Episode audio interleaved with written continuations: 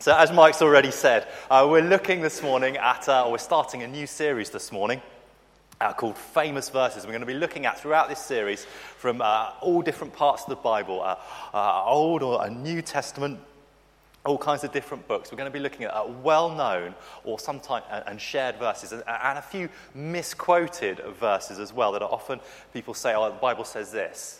But actually we're looking at, sometimes they can be a little bit misquoted. But what we're going to be doing as we're doing that is asking those questions, what did they mean? What did they really mean back then? And therefore also, what actually do they mean to us? You know, we live in a world where we often hear little short sound bites of things. You see it all the time on news articles, on the website. You have a title, you think, oh, that sounds really interesting. I think it means that, and then you click on it, and the article's really boring, and it's not what you thought it was. Anyway, well, hopefully the Bible passages, when we look at them, we're not going to think, oh, that's really boring. But actually, you're going to get a deeper, better, and more exciting meaning from it, and they will really come to life for us. So this morning, we're looking at this verse that's on the screen behind me, from the book of Joshua 1:9, and it says this, have I not commanded you? And it's God speaking. Be strong and courageous. Do not be terrified. Do not be discouraged, for the Lord your God will be with you wherever you go. What a great verse to start this series off. You can see why it's such a popular verse. I don't know how many of you have got the Bible app on your phone. The YouVersion one, if you type in Bible app, this is the first app that comes up on the App Store or the or whatever other mobile devices are available. Use. And did you know this app has been downloaded now, let me get this right, I checked this week, over 285 million times since it first came out. Anyway, on this app, there's a feature on it that means you can select and share verses with other people. And this verse here has been one of the most popular verses since the Bible app entered this feature in. Virtually every single year, this is in the top three verses that are shared, and it's been number one a few years as well. And it's really an uplifting, encouraging verse, isn't it? And you can just look at it and think that's really. That can be really applicable to many people's lives. Last week in my sermon, I mentioned that God never promises us a trouble-free or problem-free life. And this verse speaks into that reality, doesn't it? Don't be terrified, don't be discouraged, we're told, in the face of those trials and the struggles that you face, because God is going to be with us, or with you, wherever you go. Every single one of us here has worry or things that we fear in our lives, problems that can leave us feeling alone and discouraged. And this verse, just reading it simply, provides some hope in that God is going to be with us. That great news, the Lord your God will be with you wherever you go. And it is great to know. And I'm not going to sort of dispel that rumour, but we're just going to look a little bit more about the context. I wonder, has anybody actually had this verse ever shared with them this morning? Some people, yeah, there's a few hands going up. I've shared it with a few people, and sometimes some people have shared it with me. So why are we looking at this verse? Well, I think there's a danger if we look at this verse. We can read it in one particular way, and I have seen a few people do that and misuse it, and seen it as like a justification that God is going to be with them no matter what they decide to do with their life, that God is going to bless them. They use this verse and think, God is with me and will bless me in whatever I decide to do with my life. And as we look at the context in a bit more, we'll hopefully see that that is actually the wrong attitude to have when reading this verse. And we're going to unpack that context now. So, big picture context, as I think I've already mentioned, this is from the Old Testament. So this is a long time before the birth of Jesus, and it's even written, happens a long time before the Psalms of Ascent, the series that we've just finished, we looked at, were written as well. It's well before that as well. And it's what's happening is God is speaking to Joshua, who's about to lead people into the promised land for the very first time since they left it. Those of you with really good memories for sermon series can Can anybody remember the sermon series we did on Abraham? Back in Genesis, Abraham was old and childless. And remember, God came to him and gave him a promise that had three aspects to it. He said to Abraham, your descendants will be as numerous as the stars in the sky. I will give your descendants a promised land to call their own. And through this, through your descendants, all the nations of the earth will be blessed.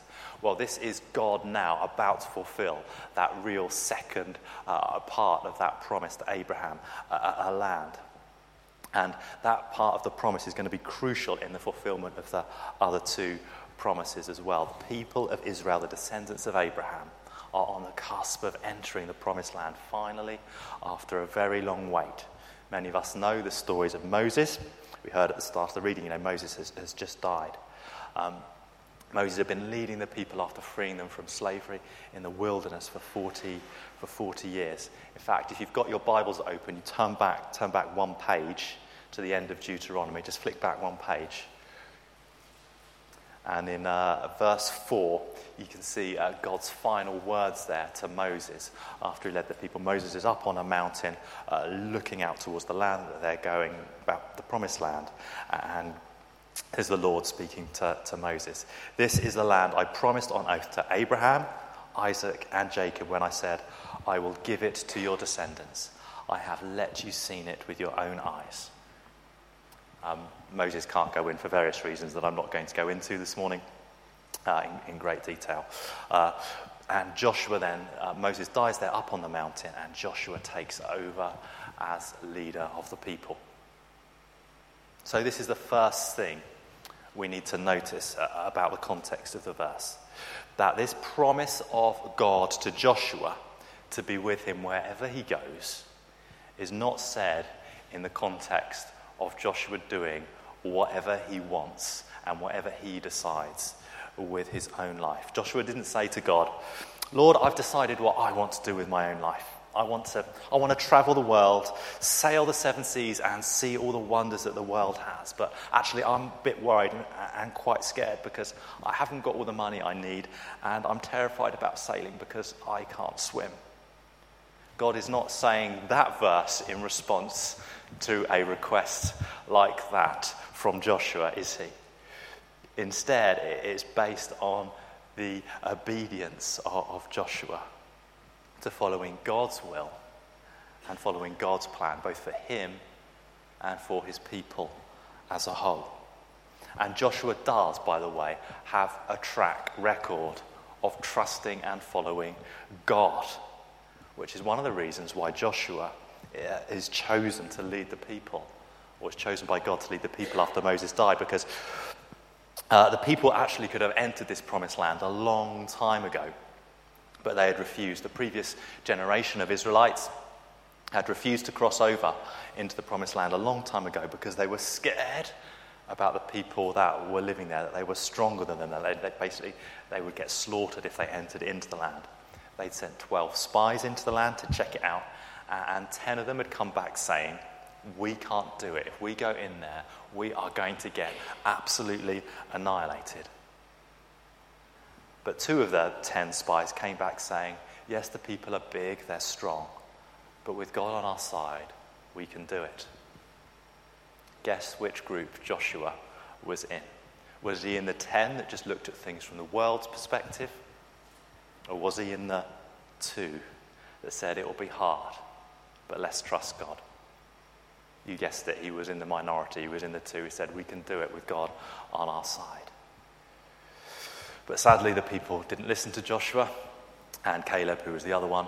They listened to the 10, refused to go in there. And so God made the people wait to enter into the promised land till only Joshua and Caleb were left of the adult generation that refused to obey God. And Joshua is chosen to lead them. And it's a verse that comforts and empowers Joshua into the action that he is called to take in God's plan, not his own. Okay, so let's start looking at the passage itself that we had read to us this morning. So flick back over your page, and we're going to look now at verses 1 to 5 of this chunk, having got this background in there. God starts off speaking with perfect clarity, doesn't he, to Joshua, that this plan is only going to succeed because God acts. Joshua is going to have the victory only because God will give it to him. I will give what I promised, God says in those verses. I will give you the land. No one will be able to stand against you because I will be with you. God is acting, and Joshua is to respond to God. And it's then in the following verses, in verses 6 to 9, that God gives these specific instructions to Joshua on how we should respond to this promise, this plan, and this action plan that God has. What is Joshua's individual part in that? And this is something that is, I think, key for us to understand when we read a lot of stories and things in the Bible, is it's actually God acts first, and we are to respond to the way God acts. God decides his plan and then calls us to respond to his plan in it. We don't necessarily set the plans and expect God to respond. It's almost always the other way around. God acts and wants us to respond to God's plan. You know, God does not force us. We are not people that are robots. He wants us to respond willingly. And so look what he says in those verses, in those verses of 6 to 9. The phrase, be strong and courageous, appears three times. Well, actually, strong and courageous appears twice. And be strong and courageous, very courageous, appears once in those three verses. Why is this? Well, I think it's really simple. Living out God's promises and trusting them day by day is really hard work. It requires effort on our part. It requires boldness and strength, courage and persistence to live out following God's plan in the day-to-day life, in each moment that we face. And by using that phrase three times, God is highlighting the continual need for Joshua to continue to trust God in all the different circumstances and challenges and things that are going to come his way after he enters into the land. Even when it's scary and dangerous, to continue to trust that God is with him and follow the path that God has laid before him. People naturally, I think, I certainly do, and I'm sure it's the same for the rest of us, if we can see an easy solution to something, is we try and take the easy way out, don't we? Sometimes we know what the right thing to do is, but it seems really, really hard, so we try and take a shortcut, cut the corner off. That's what we naturally want to do. I think God here is reminding Joshua not to take shortcuts, not to take the easy way out, but continue to trust God and what he is calling Joshua to do, even in those times. You know, we come to church here on a Sunday and we listen and we hear about the amazing promises God has made to us. You know, we believe and we trust them on a Sunday. And it's really encouraging that we're all here this morning to do that. But I know when we go out in the world, it's really hard. It can be difficult and scary to trust and follow God, to live lives differently out in the world. When we seem alone and isolated, we can become scared and we can become terrified. Strength and courage is needed to remain faithful in those moments. That's what this verse is partly about. Well, actually, quite a lot about. I was thinking as I was writing this talk about one of the scariest moments in my life came flooding back to me, and it was when I was at a selection conference to become a church minister. I was confident that God had called me to be a church minister, but in the moment when I had to go away for these two nights, it was spread over sort of 2 days, but it was a half day, a full day, and then another half day. So I was away for 2 nights, and I was confident God had called me to be a minister, but going there to this place, I was an absolutely nervous wreck.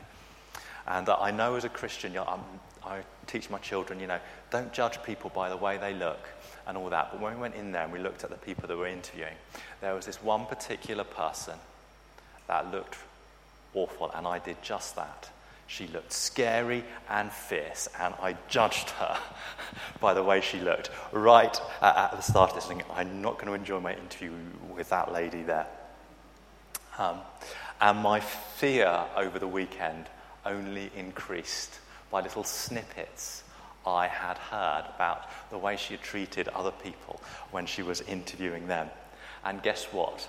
I was going to be the last person to be interviewed by her. My worry and anxiety was going up and up. I was being seen by her just after breakfast on the last morning, because there were so many people, they actually squeezed in one interview before breakfast. I had a gap, so I was in breakfast.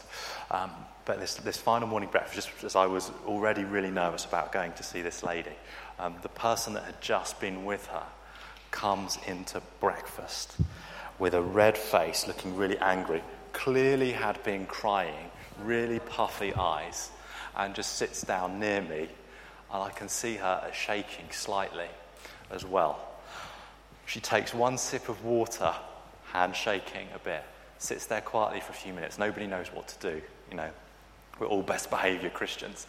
And then she gets up from the table, walks out, and then 2 minutes later, the kitchen or the dining area was by the front door. We hear the front door close, and I see her jump into her car and drive off into the sunset. Never in my life had I been so tempted to follow somebody out that door. I think I was so scared my legs didn't work, so I just stayed sitting there. I was absolutely petrified. That inner turmoil, should I stay, should I go? I don't know how, but I managed to stay. And I do know how, I'm going to get to the how later on. I managed to stay and actually have the courage in that moment somehow to knock on the door, to continue to trust God's big call on my life in that moment, even though I was so terrified and was really close to just walking out that door at that moment. And if I had, I wouldn't be here. That might upset you, but hopefully not all of you. And actually, it wasn't as bad as I thought it was going to be once I got in that room. It was quite fine. Boldness and courage was needed to follow God's call in that moment. We can know the big picture and we can be sure of what God has done for us, but actually in the moments it can be really tough, and we need to stay and we need to hold on. And this verse, I think, helps us with that, to remind us that God is with us in those moments. That is a positive example of me trusting God in my life. I was told I don't do enough positive illustrations of myself in my talks, because I normally do bad ones, but I mess up a lot. Anyway, so the lesson is clear. God's long-term plans require boldness and courage in the moments of life. And there's a couple of other things I just want to point out as well from those verses before us. Alongside being strong and courageous, I don't know if you noticed in verses 7 and 8 in particular, Joshua is told to keep God's words close by, to obey them, to think and meditate on God's word, to keep them on his lips day and night, to not depart from them to the left or to the right. God is going to give people this land. God is going to give it to Joshua. But the success and prospering in the land is dependent on Joshua and the people knowing God's words and living by them and trusting them, not just in the big picture, but day by day. They're not to take their minds off him and let their actions be, or eyes be drawn by the people around them. And by their own desires, they had to trust God, to follow God's instructions, and to live in God's way. Remember, that's a really, really important role that God had given the nation. Remember the blessing to Abraham that they would be a light to all nations. They're only going to be able to be a light and shine out if they live differently to those that are around them if they don't just simply follow the customs of the world and do the things that the other nations were doing. Like the Canaanites, for example, who loved child sacrifice a lot. God didn't want his people to follow that custom. He wanted people to follow his ways, his paths in their day-to-day life. And I do think it's the same for us today as well. God wants us to be beacons shining out in this world, to live differently, to have different values, to have God's values than the world around us. God was interested in the everyday life of the people alongside the big picture plan. God wanted people to know his plan and his guidance and the way that they should live in the land, in the big things of life, but also in the small things of life. God is interested in us living for him, in what we might think are small and insignificant things in the big scheme of things. But God wants us to follow him in those as well as in the big. God wants us to know his big picture plan for the world. And I hope we all know it, which is Jesus, by the way. But he's still interested in our day-to-day lives and how we respond to that big picture in the here and now, and in the Monday morning, and the Tuesday, and the Wednesday, and so on. And that's how I'm just going to finish now. I want us to particularly look at this context, or what this verse can mean when we look at it in the light of Jesus. Because one of the incredible things that happened on God's cross, and I kind of mentioned this last week a bit, was that God's kingdom moved from being limited to one place. Those of you that were here last week, we talked about it, the ark representing God's presence among his people. God's kingdom moved from being limited to one place, to a geographical place and race, to being a kingdom where anyone, anywhere, can be a member through Jesus Christ. And if we've accepted Jesus as our Saviour, we become citizens of God's kingdom right here, right now, wherever you are and wherever you go. So when we hear these words and think of them in Joshua's context of going into the land, being bold and courageous, to be faithful in the land, I think we can be challenged as people, that they should be to us words that say, be bold and courageous in living for God's kingdom right now. To hear God's encouragement that he is with us in that he is calling us not to be terrified, but to be bold and courageous, to shine in the world, to stand out for God and point to God's light, by living, by knowing his words, living with a different attitude, remembering the big picture, but keeping him with us day to day, living by God's kingdom values. You know, and one of the other incredible things that happened when Jesus died was that this Holy Spirit was not, rather than just being on and around people, it came to live within people. God's presence comes and lives in us as a seal and a sign as you belong to his kingdom. And I'm going to share with you one of my favourite verses from 2 Timothy 1:7, which tells us this about God's Spirit. For the Spirit God gave us does not make us timid, but gives us power, love, and self-discipline. God's Holy Spirit equips and helps us live out the command of this verse, to be strong and courageous. It gives us power and love and self-discipline. God, with his Holy Spirit, equips us in the responding that we need to do to this verse. When I felt incredibly fearful before that final interview, I really believe that the only way I managed to get through that was because God's Holy Spirit was in me, giving me the power and the strength to knock on that door and go in. You know, and I'm not special. God doesn't give me a different Holy Spirit to the Holy Spirit he gives to every single one of us here. God's Spirit in you can give you the strength and the courage to follow him in those times that are difficult, that cause us to struggle, because he is with you. He doesn't leave you. So let me properly finish by saying two more things. If you have committed your life to Jesus, if you haven't committed your life to Jesus, be bold and courageous this morning. Cross over into that land. You can enter it knowing that God is going to be with you wherever you go. Your life will not always be easy if you do it, but your life's not going to be easy anyway. But you can know that God will give you strength and courage to face those challenges that you have in your life in a new way, in a different way, in a way that brings light and life to you and to those around you. And if you haven't got Jesus or haven't accepted Jesus into your life, I really do encourage you to do that this morning. We've got prayer after the service. People in the prayer ministry team would love to just lead you in saying a simple prayer as you make that decision. And for the rest of us that have accepted Jesus into our life, my encouragement for you this morning is to let's be a strong and courageous people. Let's continue living out for God in this world, not to be scared or discouraged by what is happening, but remembering that we're citizens of a heavenly kingdom.